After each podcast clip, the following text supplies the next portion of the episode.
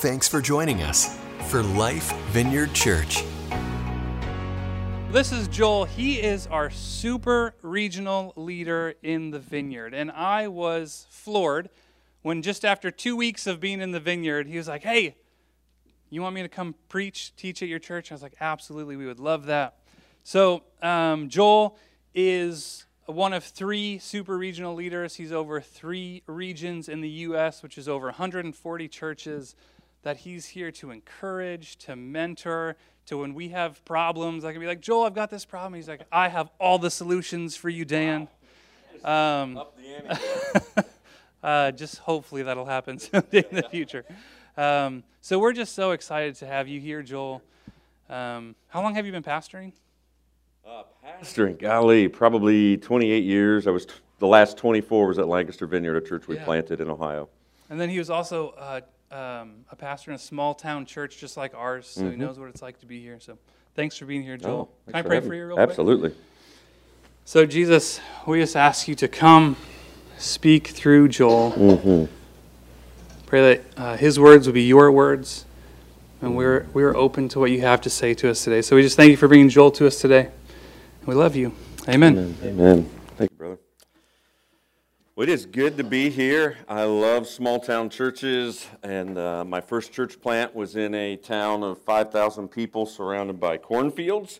And so uh, this feels vaguely familiar. Um, so uh, this is great. And you all have great space. Uh, I was, you know, uh, Greg and I went on a bike ride yesterday and came through here, and uh, like a pedal bike, like it, you know, I mean, it had electric motor, so we had a little help. But we actually exercised, which is amazing. And so, but we passed here, and just to see the place, and you have great location, and, and then to walk in today, and and the way you greeted everybody, and just made me feel welcome. Y'all have a good thing going here, so. And then you have great pastors. I mean, Dan and Liz are great. Aren't, aren't they great? Like, I mean, incredible. Um, I got to meet Liz a little bit at the uh, regional gathering back in June, and then to be able to meet Dan a couple days ago and get to hang out with him. And so you all are blessed to have them. And of course, uh, I would say this because I've been friends with them for like 34 years. You are blessed to have Greg and Jeanette Elliott as a part of your church. And uh, so uh, Greg was kind of a mentor because I was in high school, he was in college, and then he did uh, some youth stuff. It was like a youth sponsor in our youth group, and he ran a college career class, he and Jeanette, and then uh, we became good friends after I got out of high school, and then have remained friends ever since, even long distance, as he's always off on some university teaching people smart things. And so uh, we've had a long distance relationship. So good to be here. Real quick, I just uh, show you my picture of my family. I think we have a slide, so we'll, we'll do a slide of my family. This is from June, so I'm, I'm the one in the red. Um, my son Jesse, all the way to the right, he's 22, he's married, lives in Hilton Head. My son Luke, he just graduated from Air Force boot camp, and he is in Alaska, full time with the Air National Guard in Alaska. So we, we tell ourselves we are good parents, but one moved to South Carolina and one moved to Alaska, so I'm not sure what that means. That's Christy next to Luke, uh, my wife of 30 years, and, uh, and then Emmy, our senior. Uh, she's 17 and uh, hopes to be a nurse and a pastor. So uh, that's, a, that's our family. And uh, like I said, we have been in Lancaster, Ohio for 24 years. We moved from that small town church plant I was a part of, and it remained up there. And had a pastor. Then I moved down to my home county in Planton in Lancaster, and up until January 2nd, that's what I was doing. And then I took this job. Essentially, probably the easiest way to say what I do is, you know, I'm pastoring pastors. I'm trying to create systems of care within the vineyard to to care for for the pastors. I mean, I don't know if you realize it or not, but like pastoring and church work, it, it's hard work. Like. Uh, it's hard. And then if it's hard, like the last two and a half years have been even harder. I mean, it's been crazy. So to be able to provide systems of care is kind of the goal of, of what I am doing. Well, it's so cool that you all are part of the Vineyard family and you've recently adopted in. And so it, it was neat to see uh, even your sign change. You know, I saw the picture with like, I think you like were covering up part of the sign, right? You had like a reveal or something. And so it's just neat to see you all part. And I know you've had those values since your inception and then now to be kind of an official part of the family. Now you know families have have family lingo, right? Does does your like is your family like I mean maybe your church family already does, but just like your your family you live with, do you guys have like insider language ever? Do you ever have insider language? Like there's little phrases that just mean something to your family. Like Emmy and I, uh, my daughter there, we're like the the uh, same personality. Uh, luckily, she looks like her mom. Um, but uh, uh, same personality, and we love like my my spiritual, you kind of like, or not my spiritual, my love language is like picking on people. It's like belittling people. And so we love to annoy Christy, and we know we've hit like the edge right before it's going to get bad. Like our insider language is like Christy's chin kind of juts out. And then now, kind of the thing, she said this once and was serious. Now she says it just when she's annoyed to give us the cue, but she's usually laughing. Our insider language is like, shut up. Except when Christy does it, her chin's out and it's whispered and it's enunciated. Shut up. That's like the language, like we're she's still laughing and she's having fun, but we've just about crossed the line where she's gonna be really mad, right? So families, you have little phrases you say in your family all the time. Now as a vineyard, we have we've had we have family language, right? Like we have some we have some language. I'm assuming you know, so I know you're doing like a Vineyard Family DNA series, and a lot of you have Vineyard background. So, does anybody like just think of phrases and shout them out to me? Help me out here. Uh, just some insider language or family lingo. Like, what are some phrases of the Vineyard?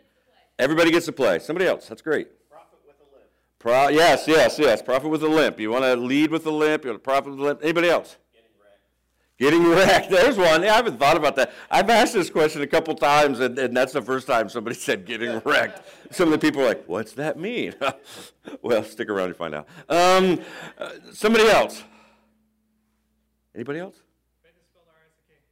Faith is spelled R-I-S-K, right? Faith is spelled risk. You actually have to try, you actually have to do something. So we have these. One of my favorites, and, and I don't know if it's lingo, but it's a phrase, and it's power evangelism. And one of the reasons I like the phrase power evangelism is because honestly, if you can add anything to evangelism to make it sound better, I'm, I'm for. Like, you ever notice that? Like, you do a class on evangelism, you might you might pack the classroom.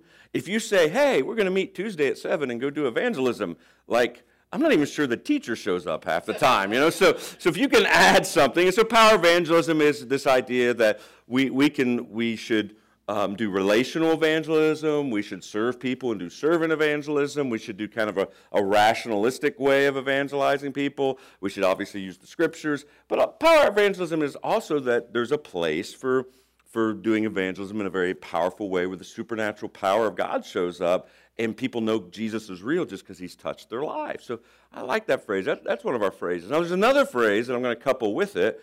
It's naturally supernatural. Um, that's a phrase that's been around the vineyard for, golly, probably 40 years. And so this idea of naturally supernatural is that you can, you can actually uh, like be a part of God's mission on the earth and be a part of his supernatural moves and yet do it in a way that's natural. Like you can you can do it at the grocery store, you can pray for somebody, you can talk to a coworker in such a way and have like a, prophetic encouraging word and it doesn't have to be hokey. Like you can actually do it naturally, supernatural ways. And I think if you think about evangelism and then you think like naturally supernatural, like oftentimes I've not seen evangelism done in great naturally supernatural ways. You ever, ever notice like maybe some of you have come to faith in a time where some a friend led you to Jesus and I don't know if, if you can remember before you were a believer, so often like people's evangelistic methods aren't very natural they're awkward, right? Or if you've ever tried to share your faith, it can be awkward, right? When I was planting the church, I worked at this uh, at Souders Furniture Factory, and um, one it was third shift, and one night one of the guys that I worked with said, "Hey, I want everybody to meet at break time at the." Like it was like an architectural drafting table, this big table. And he says, "Let's meet around the table. I got something to share." And I'm like, "Oh, okay." So we all gather around the table, and uh, he says, "Guys, I want to tell you about your about my faith." So he pulls out like this. It looked like a road map. Now, for those of you like 40 and under, road maps are like think of it like GPS, but on paper. Like, if, I mean, it had lines and you would follow. Okay. So he pulls this like roadmap thing out, lays it on the table, and, uh, and when he opens, I thought, oh, this is not going to be good. So, like, over here is the fires of hell, and over here is heaven, and there's a road, and there's a cross. And he commences to tell everybody the gospel story. And he says, Hey, I've accepted Jesus. I'm going here. You guys haven't accepted Jesus. You're going here. And does anybody want to give their life to Christ? It's like, nobody gave their life to Christ. Right? Souls saved, zero. Souls permanently hardened to the gospel, five. You know, I mean, like, it was just, it was bad. Um, that's not very naturally uh, supernatural, and it wasn't a great evangelistic uh, method. You know, now, now here's the thing when you experience that kind of evangelism, or when people talk about evangelism or being naturally supernatural, like there's this, there's this rub that, like, you, you on the one hand, you're like, oh, I don't know, this just it seems hard, it's awkward, it's weird, am I to look weird? You know, I've seen other people do it weird. There's this rub because we all know, like Jesus said, that we're supposed to share our faith, like the prime directive of when Jesus said, follow me, he didn't say, follow me and I'll make your marriage better or I'll increase your bank account or, you know what I'm saying? Like, it doesn't even say, follow me, and I'll make you emotionally well. I mean, I think some of those things can happen, obviously, but do you remember what he said? He said, follow me and I'll show you how to help other people follow me. Like, follow me. He said this to fishermen, right? Follow me and I'll help you catch people. Like, so this prime directive is to share our faith. And, and so often when he does that and when he models it, when he gives his mission statement, say in like a, a Luke 4, there's a naturally supernatural component to that of actually, you know, doing evangelism, sharing our faith under the power of God. Like, he says things like helping the blind to see, releasing people who are under oppression, that they could be set free from demonic oppression, or helping the lame to walk, or feeding the poor. He says, like, uh, doing justice in Luke 4. So, like, these are all like supernatural things. And so, like, how could we actually do that? That's the question I want to say. It's like, how could we be a naturally supernatural people? And we'll, we use evangelism as kind of a model for that. So how could we, how could we be a naturally supernatural people? If you have your Bibles, um, whether you have the analog paper version or, or your app, uh, would you go to that? And if you're new, you just look at the table of contents and you can find the book of Acts. That's where I'd like you to turn. Or if you have a paper Bible, you turn look in the beginning and there's a table of contents there. But scroll down to Acts, and you can go to Acts chapter 3. We will eventually get there. We won't go there right now. But um, we're going to look at the book of Acts and the story in Acts chapter 3 and actually answer the question how could we be a naturally supernatural people? Um, uh, just to catch up to speed, where we're at in, in this passage in Acts 3, uh, by now the church is like grown. Uh, so in Acts 1, they're, they're waiting on the Holy Spirit to come. In Acts 2, they're praying, and a group of 120 people get filled with the Holy Spirit. Uh, they, they bust out of a room, they begin to preach, and thousands come to know Jesus. Like 3,000 are baptized, and the church continues to grow. And we're not sure, Acts 3, where it, where it occurs. It might be three months, six months, maybe a year after the events of Pentecost. But we find Peter and John doing what good Jews would do. They're, they're still seeing themselves as Jews, they're just seeing themselves as Jews who believe that the Messiah is Jesus. And they're going to the temple like good Jews would to regularly pray at the hours of prayer. So we're going to join them on their way to prayer. And I'll show a picture uh, real quick of the temple. And so uh, just to help you get an idea, so this is, would be like the Temple Mount. And so the story we're going to see is they walk through the outer court or the outer walls. They're making their way to the temple, and they're at this place called the Beautiful Gate or the gate called Beautiful. And so the way the temple worked is, is like you could enter into this big court and everybody was welcome and like the, the gentiles could be even in that bigger court the tan portion but then when you got to the, the gate called Beautiful, there would be a sign. It would even say, if you're a Gentile, enter uh, under the penalty of death. So, like, they're not allowed in. And then there's these courts that they keep getting closer and closer to the Holy of Holies. Peter and John are going through the gate called Beautiful to, in order to pray on the inside of the, of the temple um, grounds. And that's where we're going to join the story. So, look at Acts 3, verses 1 through 3. One day, Peter and John were going up to the temple at the time of prayer at three in the afternoon. Now, a man who was lame from birth was being carried to the temple gate called Beautiful, where he uh, was put every day to beg from those going into the temple courts. When he saw Peter and John about to enter, he asked them for money.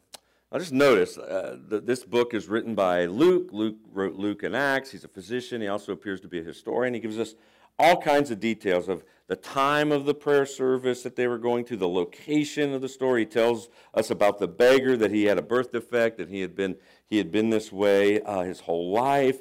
Uh, later on, we're going to see he gives some great details when a, when a miracle happens uh, to the man. And probably one thing that's important to understand the story and even kind of the impact of the story is just how begging works.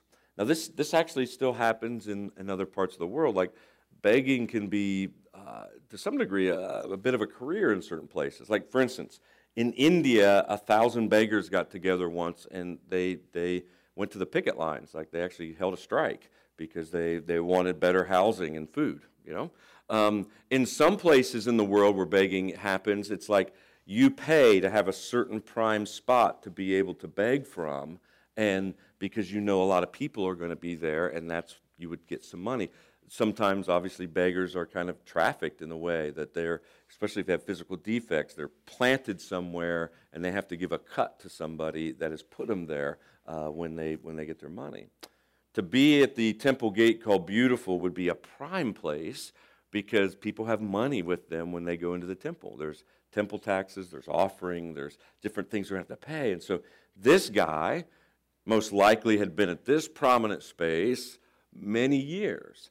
And there's a real good shot that Peter and John, there's a real good shot, even Jesus in his lifetime, that he, they had all passed this man many, many times. And yet something different is going to happen today. Like if you would see this beggar, Peter and John, or anybody in the temple would have seen this guy somewhere else, they would have known, oh, that's the beggar that's always at the gate. Like he's always there every day. That's like his spot. Well, we're going to see that today something different happens to this man. Take a look at Acts 3, verses 4 through 11. Peter looked straight at him, straight at the, the beggar, as did John. That's a thing, isn't it? I mean, to look right at a beggar? Like, I don't know about you. Do you ever like leave the grocery store and there's people like selling something? Or you go to Costco or Sam's Club and there's always like the DirecTV person or the cell phone person. Like, you don't make eye contact, right? Because like you make eye contact and you're hooked. Like you're gonna have, oh, I don't. No, I'm, I'm happy with myself. Uh, do you want to save money? No, I actually don't. I, I like paying more. I mean, that, that's all. They never have an answer to that one, by the way. If you ever want to do that, like anybody ever doing multi-level stuff with you too, that's another answer. Do you want to make more money and have more time with your family? No, no, I don't want any more money. And honestly, if I had more time with my family, then we'd fight more. I'd probably get a divorce. Like, so this is bad. So that, so this just ends those conversations. Right? We don't like to look at people in the eye because if I look at you in the eye and you want something from me, we got to do this transactional thing. But it's important that Peter and John actually saw the beggar, right? Actually looked at him. Then Peter said, Look at us. So the man gave him his attention, expecting to get something from them. Then Peter said, Silver or gold I have not, I do not have, but what I have I give to you. In the name of Jesus Christ of Nazareth, walk. Taking him by the right hand, he helped him up, and instantly the man's feet and ankles became strong. He jumped to his feet, he began to walk. Then he went with him into the temple courts, walking and jumping and praising God. When all the people saw him walking and praising God, they recognized him as the same man who used to sit begging at the temple called uh, Beautiful. And they were filled with wonder and amazement at what had happened to him. While the man held on to Peter and John, all the people were astonished and came running to him in the place called Solomon's Colonnade. Hundreds of times they'd pass this guy, probably, if they're regularly going to pray. And yet this time, they saw him and they invited him to see them. And then God shows up. How's this happen? What happened here? Well, it's probably important to know how Peter and John were trained, and I think this gets to part of how can we be a naturally supernatural person. One of the hallmark verses of the vineyard is, is John 5:19. Jesus says, I only do the things I see the Father doing. One way to be a naturally supernatural person is just to have eyes to see what God's doing in the moment and then just leap into action. And lest we think God isn't working all that much, if you remember a few verses before John 5:19, I think it's John 5:17 it says or Jesus says, "My Father is always at work." It's like God's always doing something. And then he invites us to see what he's doing in that moment. And for Peter and John, they actually knew that what God was doing in that moment was touching that beggar and was healing his legs in the moment. They also knew, and it's another way to be naturally supernatural, it's not only that God is always at work and we need to see what he's doing, they also knew like they had the power to actually do something. Er, earlier in Acts, there's, there's this word dunamis, which just means power. It's like innate power. Um, and in Acts 1 8, Jesus had said, Wait on my Holy Spirit, and you will be given power to be my witnesses. And so they knew that because they had received the Holy Spirit, and if you're a follower of Jesus, you've received the Holy Spirit. And so one way you could say, oh man, I know I can live a naturally supernatural life, and particularly the supernatural part of it is because I've been filled with the Spirit. And because I've been filled with the Spirit, I've actually been given the power of God to exact change in this world and to help people to see them transformed. Not only have you been given that kind of power, there's another word for power in the New Testament. And, and that word for power, and that's, that's the one that kind of shows up in like Luke 9 or Matthew 10, where Jesus like commissions his disciples to go out and preach and go to the poor and heal the sick and cast out demons. That word for power is like authoritative power. Like not only have you been given like the innate ability from the Holy Spirit, not you, but the Holy Spirit living in you to actually live a naturally supernatural life, but you've also been given the authority to use that power. So here's authoritative power. Think about this. Like, so uh, if a police officer, officer is going to stand in a street and like stop a semi, when, when he or she goes like this, do they have the innate power to stop the semi? No, they're going to get ran over, right? What's the power? The power is they have a uniform, they have a badge. Behind them stands the full power of the government and law and justice systems, right? And that's why people stop, because there's authority there. Well, Jesus has given his followers, like you and me, both. Like through the Holy Spirit, we have like the power to actually do the things he calls us to do. But then he's also said, like, you can do this. Like, I give you the authority. It's kind of like an ambassador. Ambassador is given an amount of authority to negotiate on behalf of the president. And Jesus is saying, I have given you the authoritative power, the authority to go do these things. So Peter and John knew how to do this because they had seen Jesus do it. They also knew in the moment that God was healing this man. And then they also knew they had the power, both the innate power from the Holy Spirit, but also the authoritative power to actually do something in the midst uh, of this day. The result is obviously the guy is instantly healed. I mean, he walks, he leaps, he praises God. I mean, just think about that. Like, it's one thing to heal a guy's legs that he's been lame his whole life, but like, there's a whole neurological thing going on here, right? Like, he actually has to know how to use it. It's like, for those of you who ever watched The Matrix, like, you got this download of like, all of a sudden I know how to use my legs. I mean, there's so many creative miracles happening in that moment. He leaps, he praises God, and it says thousands come to know Jesus because as the crowd gathers to see what's going on, Peter and John share the gospel and the good news. Now, I've looked through the, the, the book of Acts, and it is hard to find like evangelism, sharing faith, that doesn't have this kind of naturally supernatural component. It's not something hokey. They didn't have to get the lights and the music right. They didn't have to raise their voice. It's just in the moment, God was moving and in a very naturally supernatural way. They just pray for the guy. And God shows up. And his life is changed people come to know Jesus. You can define power evangelism this way. I think we have a slide that may have this definition. Power evangelism is not just proclaiming your faith, it's demonstrating your faith. This is often done through spontaneous, spirit inspired, empowered presentation through words of knowledge, prophetic words, healing prayers, or deliverance. It transcends the rational. So, rational evangelism is certainly important and has its place, but we also need power evangelism where God shows up and touches people.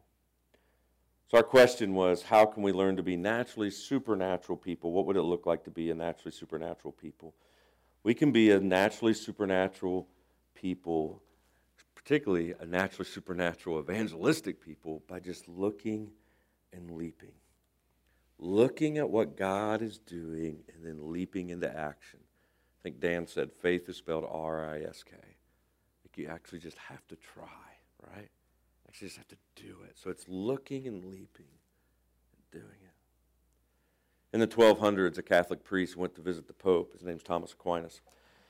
He goes to visit the Pope, and the Pope is counting silver and gold. He has all this gold and all these coins. He's counting it. And, and when Thomas walks in the room, he goes, Thomas, Thomas, no longer can the church say, Silver and gold I have none. To which Thomas Aquinas replied, Neither can the church say, Get up and walk.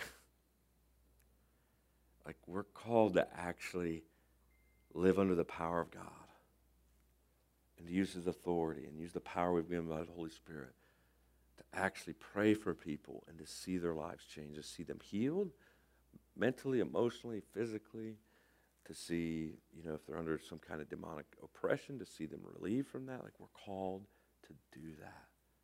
We're called to be a naturally supernatural uh, people. And the way we do that is we look and then we leap. I brought a video. I want to show a, a quick testimony and then we'll land this plane and, and get on to worship. But um, I brought a video. It's a, it's a testimony of, of my daughter and I when we were at a college visit for her earlier this year. And she just shares a, a testimony of a way she was naturally supernatural, that she saw something and then she leapt into action. So if we could show that video, that would be great. me up. And so she's going to share a story.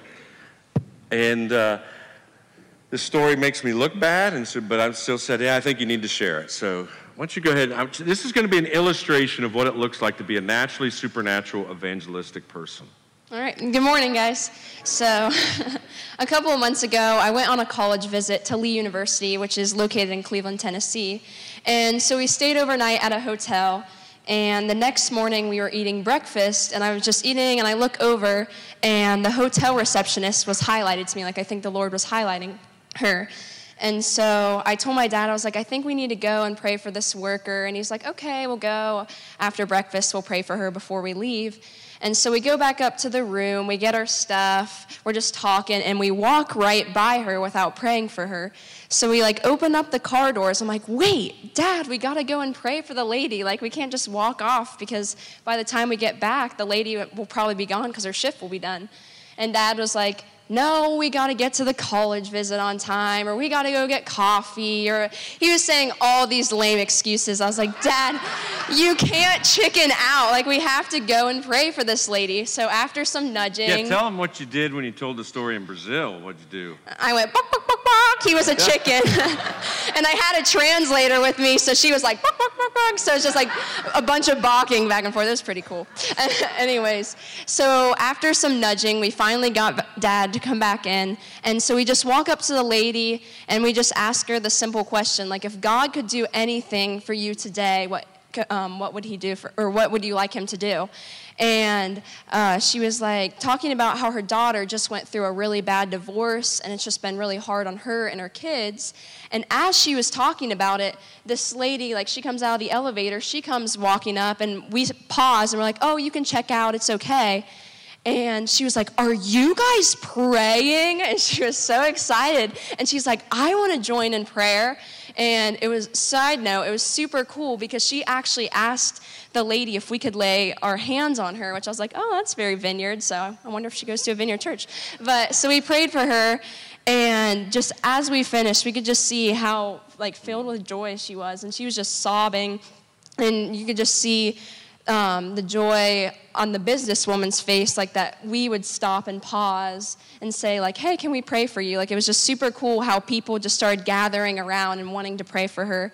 And so I would just encourage you guys, like, if you feel like the Lord is nudging you to pray for someone, like it could be a complete stranger at the grocery store, maybe even someone here today, I would encourage you to go and pray for that person because it could change their life. So, Amen. Thank you, Amy. It's pretty, yeah, yeah. She's way better at this than I am. Uh, should have brought her. Um, I mean, so it's pretty simple, right? Like there was nothing hokey, nothing over the top. It was just simply going up to somebody and asking. She was naturally supernatural by simply, at first, was reading breakfast, looking and having a thing like, I think we're supposed to pray for this lady. No reason why. She looks like a perfectly fine person, everything going well. She's doing little stuff at the desk. And yet, then the next step it was not only just looking and noticing, but then it was leaping into action. That's how you can be a naturally supernatural person. You know, the, you ask a question like, "Can I pray for you right now?" Or if God could do anything in your life, we were just you were just highlighted and just wonder if God could do anything in your life right now. What what what would you want Him to do? And so much of this encapsulates the vineyard DNA that you all are studying right now. Because when we ask that kind of question, there's this sense of God actually could break in and do something right now. Like you all have studied the kingdom of God, right? The already and not yet. Like we have this belief that the next moment could be the moment where like God actually breaks in and touches a person's life. And so just asking the question, just noticing people, just getting into the conversation. It doesn't have to be strangers. That was strangers, right? It doesn't have to be strangers. It could be your neighbor. It could be your coworker. It could be somebody that lives in your house right now, right? Like it's just noticing people with the eyes of the Spirit. With like Jesus said, I do the things I see the Father doing, and if you have a nudge, you just go and try. Isn't like the worst thing that could happen? Like you leave the person encouraged. Like the best thing that could happen is they actually get touched by God and something miraculous happens, whatever. You lead them to Jesus, whatever. Okay, that's probably a lower percentage that happens. So at the very least, they're going to know God is real and God is, is, and people actually love them.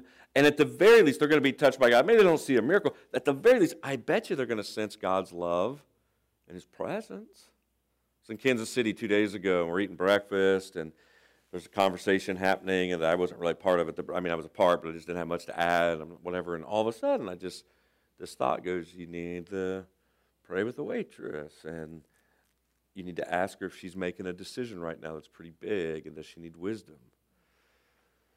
Okay, I'll go do it. I'm gonna look stupid. But I'm in Kansas City. Nobody will ever know. You know, that kind of thing. And so I just get up. She's busting a table off the side. And I don't know what I'm going to, all I know that I'm going to say is just what I just told you. And as I begin to talk to her, like more starts coming. And it's not like audible voice of God. It's just, it's just a nudge, just a sense, just an impression. And I'm backing in. I mean, for goodness sakes, don't, you know, the unnatural supernatural be like, thus saith the Lord, and you're going to change your voice. No, I'm just like, you know, I just, I did this. I, you know, I don't know if it was the smoked salmon omelet or if this is the Lord, but, you know, here's what I'm sensing. And I just launch it in, and I could just tell by her face that it was on. She goes, yeah, I'm, I'm making a decision about, and she kind of lowered her voice, I'm making a decision about my job right now. Can I pray for you right now? Yeah. Can I put my hand on your shoulder? Yeah. Lightning bolts didn't have nothing but a young lady like knows God cares about her future and know, and cares about a decision that at probably 22 or 23 is a pretty heavy decision for her. We can be a naturally supernatural evangelistic people just by looking and leaping and using questions like, Can I pray for you right now? So, how do we apply this to our life? How can we actually live this out? Well, this week, I would just ask you to practice it. Like when you leave here, if you go to the store, like do it. Like I have a friend, my, my uh, son's father-in-law, super introverted person, you know, super introverted. And yet, like 10 years ago, we, we had a speaker come in or something, he taught on something in this realm. Like he made it a spiritual discipline. Like I read my Bible every day and journal. He like every day prays for somebody. And he's not that guy. He's not the guy that comes into the room, lights it up. He's not the guy that naturally, but like he will stop at the gas station even if he doesn't need gas. Because, well, ah, I'll get a donut. I'll pray for the clerk. And he's made it a discipline. I got to tell you, he sees a whole lot more people touched by God than I do. Because he's like put it into practice. So what if you just left here and you go into the restaurant and you say, okay, God, I usually pray some, you know, prayer. Sometimes it's perfunctory, but I pray some prayer before my meal. And what if I just told the waitress who delivers the food, I just said, hey, we usually pray for our food, you know, before we eat it. Could we pray for you? Like, if God could do anything for your life right now, what would you want Him to do? Like, that's easy. It's no big deal. And you never know. God might give you some words for that person, or just the fact of praying for them, they'll be touched by God. That's very naturally supernatural. So this week, like, look for that. Look for the need, ask and look and leap into action. Second, you know, like each Sunday, including this Sunday, we can we can practice that. Like you guys end with a ministry time, I know. Well, that's what we're doing here. We're just acting in naturally supernatural ways, expecting the Lord to show up, and we pray for one another. And then people are encouraged, or they're touched, or they're healed, or they're delivered, or they're given a prophetic word that just really hits home. And, and, and you can practice this each and every Sunday. You can practice it in your small groups. I'm, I'm going to invite the, the worship team up to lead us. So, worship team, come on up. And uh, as they get ready, I, I just want to like I want to give you some imagination of what would it look like to live this out. Like, what if the people in this room just live this kind of thing out in Mahomet or the surrounding areas? Well, let me tell you a few things that would probably happen. one is, you know, think of just if each of us touched one life in a week and did this kind of thing, man, like double the people in this room would actually be touched by God if we actually did this. So that would be exciting, right? Like we could actually see people's lives touched and transformed, which would be phenomenal. I'll tell you another thing that would happen, and this is going to be a confession. Like sometimes I can look at church as like the high point of my week, and then like, I hope I make it. You ever do that? Like, I'm going to get filled. I'm going to, worship's going to be great. Dan and Liz going to give a great message. I'm going to feel good about myself when I leave, you know, whatever. I'm going to be close to Jesus. And then it's like, oh, Monday. you know? Then, oh, the kids. And then, oh, the bills. And then whatever, you know? And then it's like Saturday, like, I can't wait till tomorrow because I got I gotta get filled, right? What if we flip that on your head? Like, if we actually lived this out and we actually just looked for what God was doing in our everyday life and reacted and acted in naturally supernatural ways. We prayed for people. We did the works of Jesus. We saw people get healed. We saw people get encouraged. We saw like a prophetic, encouraging word really land on somebody we know, or maybe even a stranger that we pray for. Like if we would begin to do this stuff during the week, I think actually Sunday would be the high point of the week, but in a different way. Instead of like the beginning that we eke down this way, I, I think like we would do the works of Jesus all week, and then we would come in here with like incredible things to celebrate. Like instead of worship being the thing, I got to get filled, so I make it, which we need that from time to time. Not taking away from that.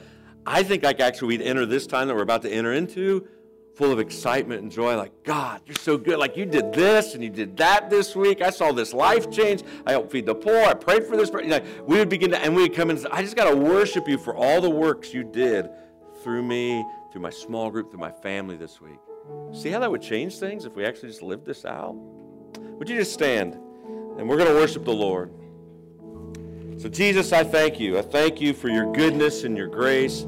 I thank you, Lord. Thank you, thank you, thank you that you allow us to play.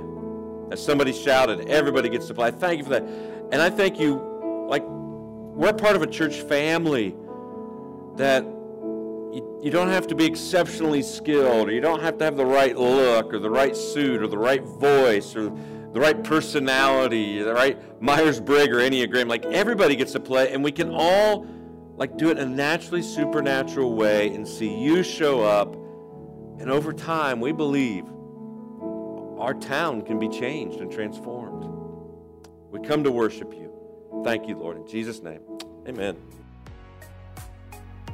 At Life Vineyard Church, we want you to experience the life changing presence of God. We'd love to have you join our community. We meet every Sunday in Mahomet, Illinois. To find out more, go to lifevineyard.org. Lifevineyard.org.